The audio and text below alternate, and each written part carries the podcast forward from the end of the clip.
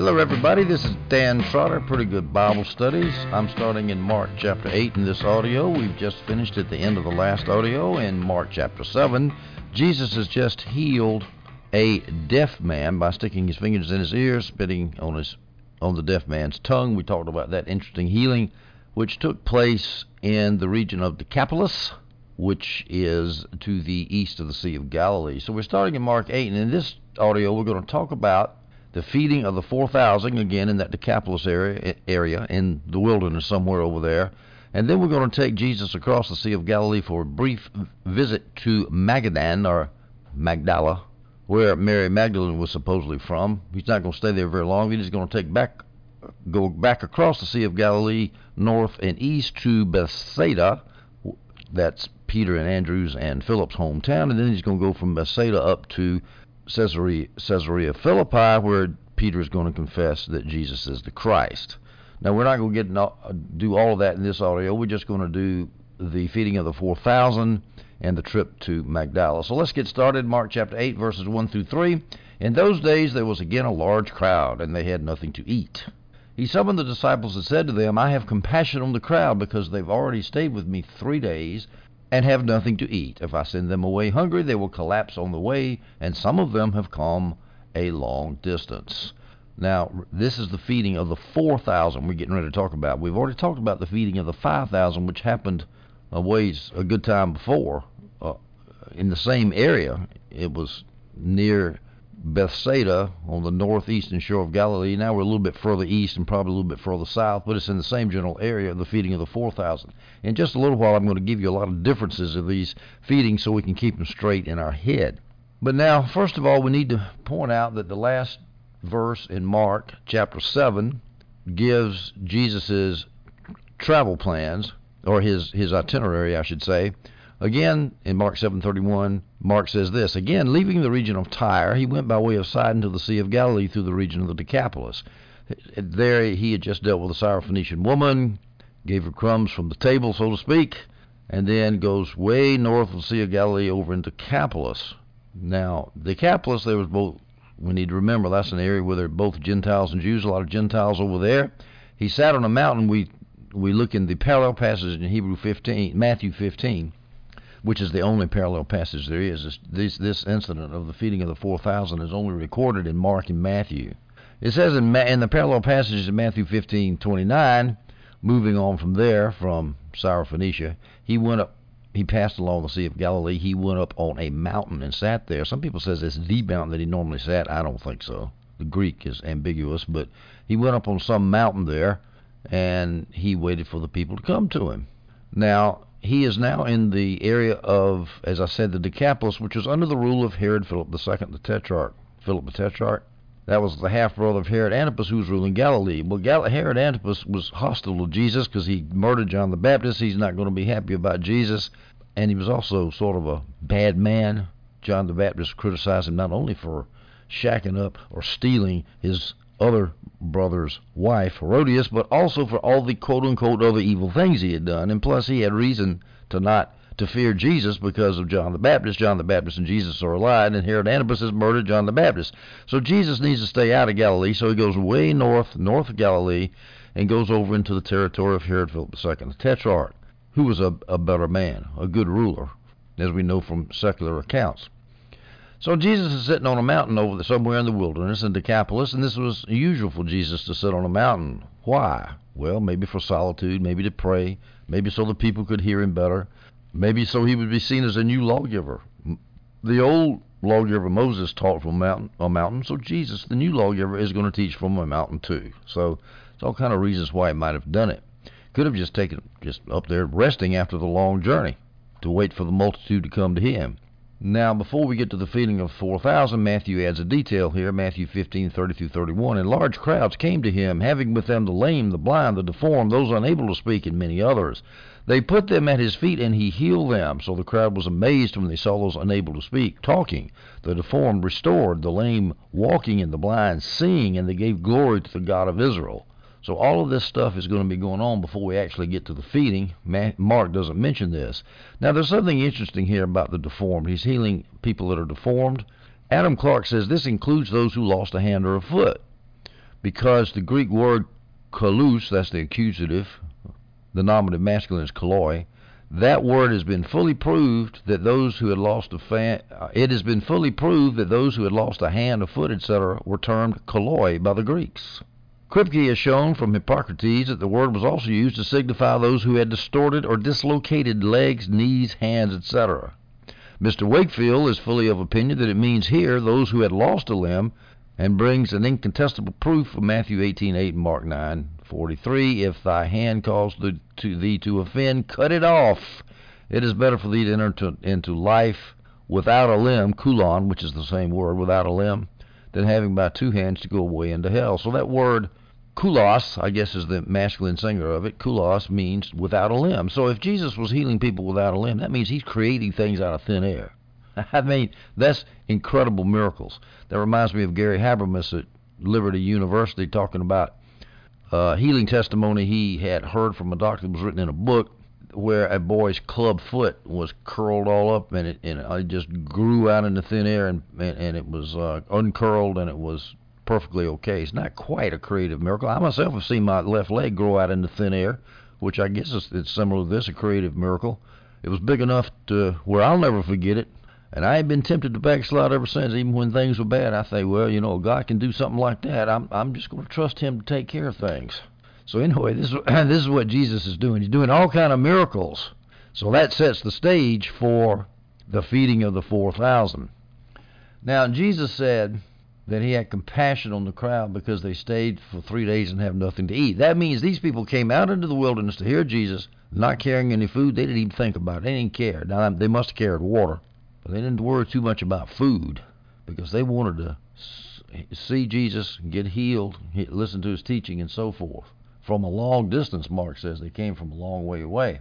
So we go now to Mark chapter 8, verse 4. His disciples answered him, Where can anyone get enough bread here in this desolate place to feed these people? Now, some people say this shows an incredible lack of faith on the part of the disciples because they had just recently seen Jesus in a nearby area feed 5,000 people in the wilderness, and now they completely forgot it. Now, some of the options as how they could have forgotten that is because they were stupid and forgetful, according to the NIV Study Bible, according to John Gill. They suggest that. Or as an option, an optional answer to that question, how could they forget it, is they were simply reflecting reality that they couldn't handle the job. And they were expecting Jesus to do it, which would mean they weren't showing a lack of faith. For, let's read it this way. The disciples said to him, said to Jesus, uh, you know, Jesus, we can't get enough bread in this place to fill a crowd, and so you're going to have to take over, just like you did last time. In that case, they're not showing lack of faith and stupidity. And so Jesus says, okay, I'll take over. How many loaves do you have? Seven, and a few small fish, and then he multiplies them. I tend to think that's probably what happened. How could you forget after he just fed 5,000? How could they possibly forget that, that he had done that, and that how could they doubt then that he could do it again?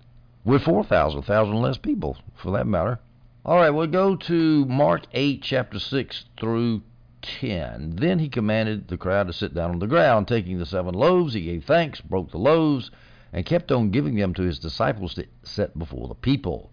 So they served the loaves to the crowd. They also had a few small fish, and when he had blessed them, he said these were to be served as well. They ate and were filled. Then they collected seven large baskets of leftover pieces.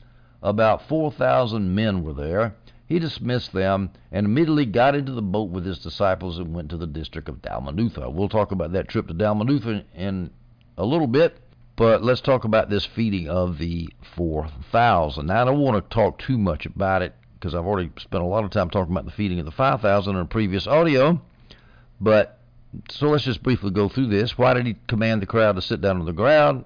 So they would be stationary. They wouldn't be wandering around. It'd be easier to serve them. It'd be easier to see them, to see who had been served and who had not been served. Also, you could count how many they were, and so forth. And they gave thanks. They didn't bless the bread. You don't bless animate things in the Greek. You either bless God or you bless people. So they gave thanks, which means they were thanking God, which was a Jewish custom to pray before the meal. Then they all ate and were filled. They collected the leftover pieces, seven large baskets. And of course, the application of this is you don't need a lot of material provision to do the work of God. If you're short of material provision, if you're doing God's work, He's going to miraculously multiply your means so that you can get the job done. You just need one day's worth at a time. That sort of sounds like manna in the wilderness. God will provide. We need to do the work of the Lord. Now, I'm going to show you in several ways how this feeding of the 4,000 is distinct from the feeding of the 5,000. Parallel passage for that is in Matthew 14, the previous chapter in Matthew.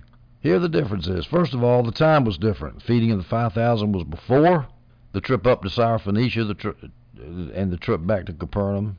The preceding and the following circumstances were different. The preceding circumstance for this was the, the Syrophoenician woman story before the feeding of the 4,000. That was not so with the case with the feeding of the 5,000. And here, for the feeding of the 4,000, the crowd was three days without food. They were without food for less than a day for the feeding of the 5,000. The number of loaves that were broken for, for the 4,000 was seven. The number of loaves for the feeding of the 5,000 was five. The number of fish for the feeding of the 5,000 was two. The number of fish for the feeding of the 4,000 was, quote unquote, a few. The number of baskets filled with fragments after it was over was 12 for the 5,000 and 7 for the 4,000. The kinds of baskets that were filled up were even dis- distinct. In the Greek, kophinos, the basket for the 5,000, and spuris, the basket for the 4,000. And there was excitement to make Jesus king after the feeding of the 5,000, but in the case of the feeding of the 4,000, there's no excitement to make Jesus a political Messiah, a king. There's no excitement mentioned at all. How did they have baskets in the wilderness? Well, several options. The apostles could have had them with them, probably not likely, but some of the crowd could have lent them to the apostles. Jews always carried baskets with them. They liked to memorialize the hay in the baskets, the, the hay and the straw they had to carry in baskets in Egypt, so they would carry the, their baskets to memorialize that. They were afraid of being polluted by heathens' meat, so they would carry their provisions with them, uh, but they didn't in this case but they did at least they they could have had baskets. Maybe not provided very well. It might not have stuffed to the brim, but they might have had baskets because they needed to carry stuff with them as they went. Sometimes, for example, hay to sleep on, for example. And there's always the option that each apostle used his own basket, whether they borrowed the basket or had their own, which means they picked up their leftovers, not everybody else in the crowd. And I tend to think that because 4,000 people will have a lot of leftovers, it seems to me the leftovers wouldn't would be too much to put into seven baskets. All right, so now, as I said in Matthew, in Mark, verse 10, he immediately got into the boat with his disciples and went to the district of Dalmanutha. Now remember where he is now. He's on the eastern side of the Sea of Galilee in the wilderness, which is mountainous over there in the Decapolis region. He now sails straight across the Sea of Galilee to Dalmanutha, which is also Magdala. Other Magdala, the NIV says that another name for Magadan is Magdala, the home of Mary Magdalene, according to the NIV Study Bible. Some people dispute that. It has another name, Dalmanutha. Mark here calls it Dalmanutha. Let me read to you some stuff from BibleAtlas.org, which I got from Bible Hub, a trusted source, I think. This name, Magadan, this name appears only in Matthew 15:39. In Mark, it's Dalmanutha. In Matthew 15:39, it's Magadan. The, the parallel verse here. Matthew 15:39 says this: After dismissing the crowds, he got into the boat and went to the region of Magadan. Mark 8 verse 10 says he got into the boat with his disciples and went to the district of Dalmanutha. So we have a difference there between Magadan and Dal- Dalmanutha in our parallel passages. From these two passages, continues BibleAtlas.org, it is reasonable to infer that the borders of Magadan and the parts of Dalmanutha were contiguous. We may perhaps gather from the na- narrative that they lay on the western shore of the Sea of Galilee. That's across from Decapolis. After the feeding of the 4,000, Jesus says, and his, and his disciples came to these parts. Okay. So we might look for Dalmanutha and Magadan, continues BibleAtlas.org, somewhere south of the plain of Gennesaret at the foot of the western hills. Uh, basically, it's you look at the map and it's about halfway between the north and southern tips of the Sea of Galilee on the western coast in that area. The area is probably Dalmanutha. Magadan is probably a city there. Now, I will say this there's a map I'm looking at right now from BibleAtlas.org. They have two different cities, one called Magadan and one called Magdala, which is a possibility, or they might be the same place. But at any rate, we know the general area on the western side of the Sea of Galilee, south of Capernaum, not quite halfway down between the north and the southern, northernmost and southernmost tips of the Sea of Galilee. That's where he is. Mark 8, chapter 11. And by the way, this is where Mary Magdalene was supposed to have, supposed to be from. The famous Mary Magdalene, who was the first person to see Jesus resurrected from the tomb, who's accused probably unjustly of being an ex-prostitute before she got became a believer. That's because Magdala was famous for having a bunch of prostitutes around there. But you know, you can't say everybody's a prostitute just because you're from that town. So I tend to think that Mary got a bad name out of that. But anyway, this is where Jesus is. Mark chapter 8, verse 11. The Pharisees came out and began to argue with him, demanding of him a sign from heaven to test him. Now, Jesus has done plenty of miracles. I mean, creative miracles we just talked about across the shore in Decapolis. Creative miracles, and that's not enough for them. Healing the sick, the blind, the lame, casting out demons. Jesus refused to give them a sign, as we'll see in a minute. Why? Because they were asking him for signs in order to test him instead of believing him, they were putting him to the test. Now, Jesus can put us to the test, no problem. But you don't put Jesus to the test. You don't get him to try to prove himself, especially when you're not going to believe anyway, even if Jesus had done another messianic miracle. In fact, healing a leper was a messianic miracle. Healing a man born blind was a messianic miracle. He'd already done that. I think he, well, he might not have healed the man born blind yet, but he had healed a leper up in Capernaum, and there were Pharisees and Sadducees around to see that. So they were obviously asking out of unbelief, as the NIV Study Bible says. So Jesus responds to that nonsense by saying this Sighing deeply in his spirit, Matthew, Mark 8, verses 12 and 13. But sighing deeply in his spirit, he said, Why does this generation demand a sign? I assure you, no sign will be given to this generation. Then he left them, got on board the boat again, and went to the other side.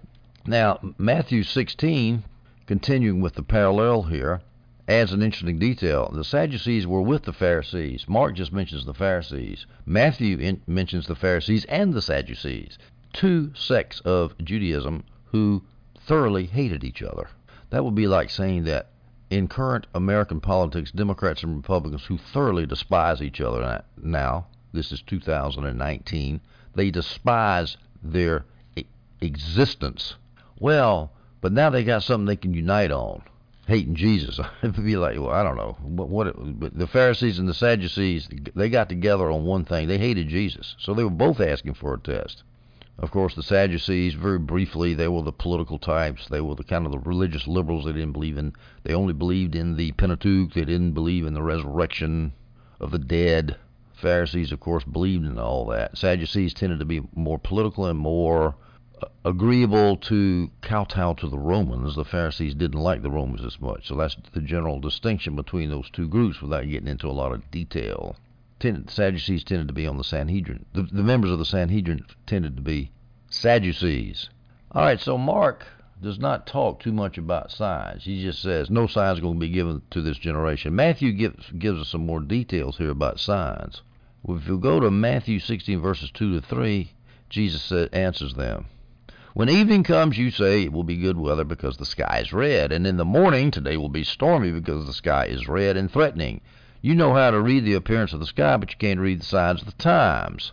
Now, going to the the weather signs, I looked up on uh, weather.com or somewhere on the internet about this, and apparently it's still true. They have a little poem that they use uh, that's still in effect today that explains this. Red sky at night is a shepherd's delight. Red sky in the morning is a shepherd's warning. In the morning, if you see black clouds and the sun bouncing off those black clouds and peeking around the black clouds makes the sky red, that means you got a storm coming. But on the other hand, if the sky is red at night, and it doesn't matter where you are, whether you're in Palestine or somewhere else, typically that means it's going to be nice and calm the next day. I don't know the meteorological meteorological reasons for that, but that's the way it is. So this, these were easy signs to read, and Jesus is saying, look, you Pharisees can read those signs easy enough, but you can't read the signs of the times. In other words, the Messiah is here. I'm doing messianic miracles. I'm fulfilling Isaiah when he says, the dumb will speak, the deaf will hear, and the blind will see, and you can't read that. You can't understand that. He goes on in Matthew 16:4, an evil and adulterous generation demands a sign, but no sign will be given to it except the sign of Jonah. Then he left them and went away. Now, what's the sign of Jonah? Well, Jonah was in the water and he came back to life again. And Jesus, of course, is the same, except he's going down into the earth and he's going to come back again. Jesus said this at another place, too. In Matthew 12, verses 39 and 40, he said this An evil and adulterous generation demands a sign, but no sign will be given to it except the sign of the prophet Jonah. For as Jonah was in the belly of the huge fish three days and three nights, so the Son of Man will be in the heart of the earth three days and three nights. So there's your sign right there, the resurrection of the dead. That's the sign you guys are going to get. Deal with it. So this is, sign of Jonah is also mentioned in a non-parallel passage in Luke 11:30. For just as Jonah became a sign to the people of Nineveh, so also the Son of Man will be to this generation. So he's mentioned this several times to the Pharisees, not only in this instance. All right, now a couple more points before we leave this incident of the Pharisees and Sadducees asking for a sign. Jesus says in Mark 8 verse 12, but sighing deeply in his spirit. He was really perturbed. He was distressed. He was human. He was distressed at the hardness of the Pharisees and Sadducees' heart. And then he notice he uses this phrase, this generation, twice. Why does this generation demand a sign? No sign will be given to this generation. That's the same phrase he uses in Matthew 23 several times, many times. And that's the same phrase he uses in Matthew 24 And he says, This generation shall not pass away before all these things take place, namely the destruction of the temple and all of the intervening stuff in Matthew 24, the Olivet Discourse. That key is a key phrase this generation, especially when you take an Orthodox preterist interpretation of the Olivet Discourse, such as I do. All right, so after this, Jesus and his disciples get back in the boat after that brief visit to Magadan, Magdala, Dalmanutha. Brief visit, and they get in the boat and they go back north and east across the Sea of Galilee again to Bethsaida, also known as Bethsaida Julius or Julius. And on the way, we see this event which is described in Mark 8, verses 14 through 15. They had forgotten to take bread and had only one loaf with them in the boat. Then he commanded them, Watch out, beware of the yeast of the Pharisees and the yeast of Herod. Now, I don't think Jesus knew that the disciples were concerned about that only one loaf of bread. It could be they only took one loaf because they figured we don't need bread. Jesus will make bread anytime we want. He'll just he'll just uh, reproduce it. So we'll just take one loaf and let him work off of that. He can feed 4,000, he can feed 5,000, he can feed many as he wants just with one loaf of bread. But I don't think Jesus even knew that they were thinking about loaf. He was just, he was still thinking about this, this incident where the Pharisees had, and the Sadducees had asked for a sign. After all the stuff, miracles he'd done, they still asking for a sign, still evincing, evidencing their horrible, hard hearts. So Jesus is, is telling them, now look out for these guys. Don't listen to them and, and the yeast of Herod Antipas, he could kill. He's he's out there. He's going to kill us if he catches us. So be careful. But that's not the way the disciples take it. We read in verses 16 through 21. They were discussing among themselves that they did not have any bread. Aware of this, he said to them, Why are you discussing that you do not have any bread? Now, at this point, when they started talking about not having any bread, that, then Jesus knew that they were talking about bread, obviously.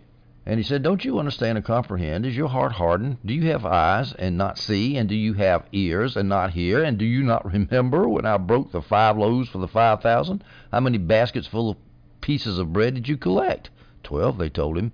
When I broke the seven loaves for the four thousand, how many large baskets full of pieces of bread did you collect? Seven, they said. And he said to them, Don't you understand yet? In other words, what are you worried about bread for?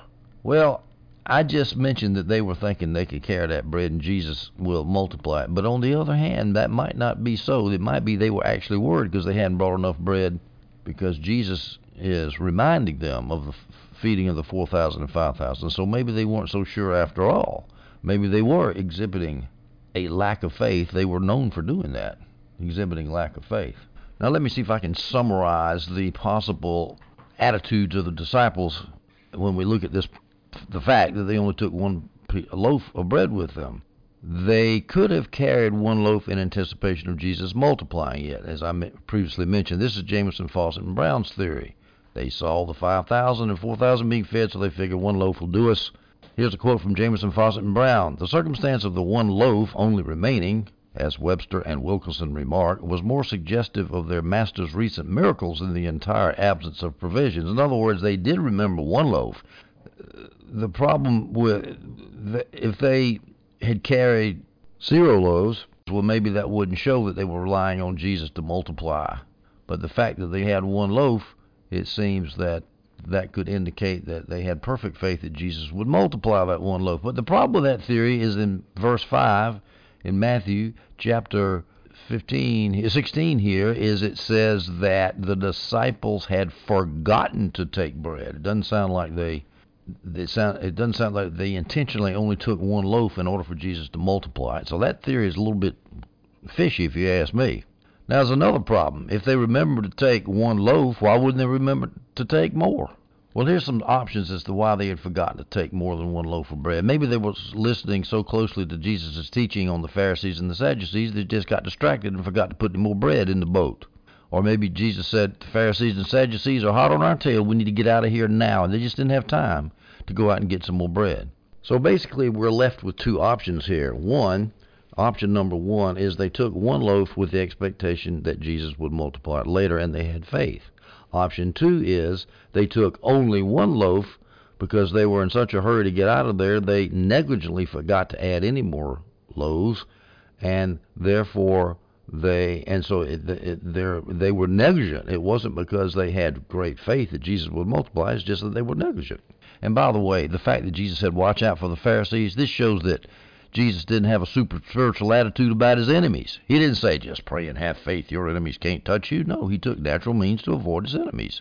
If that's true as to why he left quickly, and at any rate, he said, watch out for them. That means use your natural means of being careful. And this is what happens when people get into the miraculous and watch Jesus do many things. A lot of times they think they don't have to to take natural means to, to do things. Can't do that. Can't have that attitude. Now, why were they discussing among themselves, we didn't bring any bread? Well, I think the obvious answer is they were responding to, responding to Jesus' comment about the yeast of the Pharisees and Sadducees. Some people speculate that they were worried because they didn't have enough to eat. Jesus had left them the job of providing necessities to the disciples, and they screwed it up. That's Jamieson Fausset, and Brown's idea. I don't think so. I think they're responding to what Jesus said about the Pharisees and Sadducees, and then they said, "Oh, the reason he's talking about yeast of the Pharisees and Sadducees is because we didn't bring any bread." And this is one of those many examples where Jesus said, "You have little faith," just like he talked about people who did in the Sermon on the Mount who didn't believe that God could clothe them, just like he told the disciples when he came down from the Mount of Transfiguration, You have little faith, why can't you cast out the demons? Just like he told Peter when he sank after walking on the water for a while, You have little faith. Jesus expected people to believe. Even a lot of faith in Jesus was just a little bit of faith to him. So he really expects a lot of faith out of us. Now, the disciples, in their defense, we need to point something out. Yeast was very rarely used among the Jews to refer to doctrine. This is Adam Clarke quoting uh, Lightfoot on that. So it might be a little understandable the disciples didn't understand when Jesus was talking about the yeast of the Pharisees and the and the uh, Sadducees. But Jesus nonetheless said, "You have little faith," even though that was not a common use of the term yeast. Jesus was earlier tried by the stupidity of the Pharisees, now he's tried by the stupidity of the disciples. Is what most people say about this, not cutting them much slack. John Gill says it's hard to believe that the disciples would think that he would warn them about so petty a subject. Jesus is discussing the great principles of the kingdom of God, and his disciples think he's talking about bread. The nine question fo- questions following each other in rapid succession in Mark 8 show how deeply he was hurt of this, of this want of spiritual apprehension, so says Jamieson, Fausset, and Brown. Now, Jesus mentioned here in this verse the yeast of the Pharisees or the leaven of the Pharisees. Well, in the New Testament, leaven is usually a symbol of corruption. Not always, though. Not always. For example, in another situation, which is not a parallel passage but another circumstance, a crowd of many thousands came together. This is Luke chapter 12, verse 1. So that they were trampling on one another, he began to say to his disciples first, Be on your guard against the yeast of the Pharisees, which is hypocrisy. So yeast in that Luke 12 passage, Luke 12 verse 1 passage, that yeast is hypocrisy, a bad thing. And then in 1 Corinthians 5, 6 through 8, your boasting is not good, Paul tells the Corinthians. Don't you know that a little yeast permeates the whole batch of dough? Clean out the old yeast. This is talking about the sin in the church. Therefore let us observe the feast, not with the old yeast or with the yeast of malice and evil, but with the unleavened bread of sincerity and truth. So, see, yeast is typically a bad thing. A little yeast leavens the whole lump of dough. Galatians 5 9. I think that's a little bit of legalism, leavens the whole church. Uh, so, yeah, that's the general meaning of yeast, but remember, it does not always refer to corruption. Matthew 13:33. He told them another parable. The kingdom of heaven is like yeast that a woman took and mixed into 50 pounds of flour until it spread through all of it. Talking about the spread of the kingdom of God. And the kingdom of God is not a bad thing, that's a good thing. So, anyway, they're going back to the shore in Matthew 16:5. The disciples reached the other shore. That and Mark 8:22 says they came to Bethsaida. So they came to Bethsaida. They brought a blind man to him and begged him to touch him. Now, Bethsaida is a fishing village on the northeast shore of the Sea of Galilee. It's the home of Andrew and Simon Peter, the apostles, and also Philip, the apostle. They had moved to Capernaum, but that's where they grew up. Philip, the tetrarch, Philip Herod, Herod Philip II, the tetrarch, the good guy, over Perea on the, excuse me, not Perea, but uh, Iturea, the east of the Sea of Galilee. He rebuilt Bethsaida and renamed it Julias after Caesar Augustus Octavian's daughter Julia, who was an interesting woman. She's very famous in secular history because she was so promiscuous she'd have sex with any man that breathed. And the emperor wasn't happy about it. But anyway, so we're going to call that Bethsaida Julius, or because the old name was Bethsaida, the new name was Julius. Now, Bethsaida is famous for not believing in God, Woe unto you, Bethsaida and Chorazin! If the miracles had been done in Sodom and Gomorrah that had been done in you, they would have repented. I don't have the verse in front of me, but you know that verse where Bethsaida is, is singled out along with another little village, Chorazin, north of Capernaum, there on the north side of the Sea of Galilee. These villages were singled out as proverbial cities of non belief. But at any rate, while they were there, a blind the the crowds brought a blind man to him and begged him to touch him and a touching Jesus would pray for people and heal them, but a lot of his healings were done through touch. For example, the woman with the issue of blood for 12 years, that's how she was healed. There was another case too. I don't recall the verse earlier in Mark that we read about. So this was a, a common thing is to is just to touch his garment, touch the tassel of his garment. But this time, in Mark 8 verse 23, Jesus took the blind man by the hand and brought him out of the village. Spitting on his eyes and laying his hands on him, he asked him, Do you see anything? Now, he took him by the hand because he's blind to lead him. Jesus showed two things by doing that. First of all, he showed his great humility, and he raised the man's confidence and expectation. He loved, you know, Jesus was a kindly man. He was kind, and he was compassionate. And he brought him out of the village, apparently got him pr- private, just like he did with the deaf man that he healed when he stuck the two fingers in his ears and spit on his tongue which was before he had crossed over to Magdala and come back again. Why did he go out of town? Well, here's some options. One, he knew, Jesus knew there would be a popular uproar proclaiming him to be the Messiah. When he starts healing blind people, that's a pretty big miracle, you know. he was trying to to not do that. Adam Clarke comes up with an interesting idea. He was trying to show the people of Bethsaida they were unworthy of having a miracle done amongst them, because in Matthew 11:21 he says this, and this is not parallel. This is another another incident. Incident. Woe to you, Chorazin! Woe to you, Bethsaida! For if the miracles that were done in you had been done in Tyre and Sidon, they would have repented in sackcloth and ashes long ago. That's the verse I was trying to quote earlier from memory. I messed it up a little bit. There, there's the verse, Matthew 11:21. And so Clarke says, Bethsaida, you don't need to have a big miracle done in you. We're going to do it privately. Well, it could be. I think mainly because he just wanted to get away from all the hubbub of the crowd and concentrate on this man. Why did he spit? To aid in the healing? Well, no, naturally spit is not going to heal blindness, obviously, as John Gill says. Clarke says it was to separate the eyelids of the blind man because eyelids in blind people are often found gummed together in blind people, so he's just lubricating his eyes. Well, maybe. I think it could be because the man couldn't see and spit back then. Saliva had great healing properties, and, and so saliva was associated with healing. And so Jesus is trying to communicate to the blind man, hey, you're going to get healed. I'm getting ready to heal you. Now, he could have told him, I guess. He said, I'm going to heal you. But the, you, something physical like that is even better way to communicate. I think that's my opinion. Again, this is a little bit mysterious as to why he did these things. So Clarke could be right. I don't really think so, though. There's some other. I mentioned the the instance of the deaf man being healed when Jesus put fingers in his ear, ears, that was to communicate with him and spit on his tongue again to show to communicate to the deaf man that Jesus was trying to heal him, was going to heal him. John 9 6 says this After he said these things, he spit on the ground, made some mud from the saliva, and spread the mud on his eyes. That was a different, that was not a parallel passage, a different healing, but the idea is the same thing. You know, we got healing, we're going to put mud, saliva is, is, is something that heals, or at least they thought it did, and so he was accommodating himself to the common belief back then that saliva would heal. Again, these are just speculations. I, as good speculations as, as I've heard. Mark 8:24. We move on to Mark 8, verse 24. The blind man looked up and said, I see people. They look to me like trees walking. So he was partially healed. He was getting a little sight back. It's fuzzy, but he could see. Here's an interesting query. How did the blind man know what trees look like? Well, he, maybe he was not blind from birth. Maybe he had bumped into trees before in his blindness, according to the NIV Study Bible. But anyway, that's not a hard thing. It's interesting that the miracle was done gradually.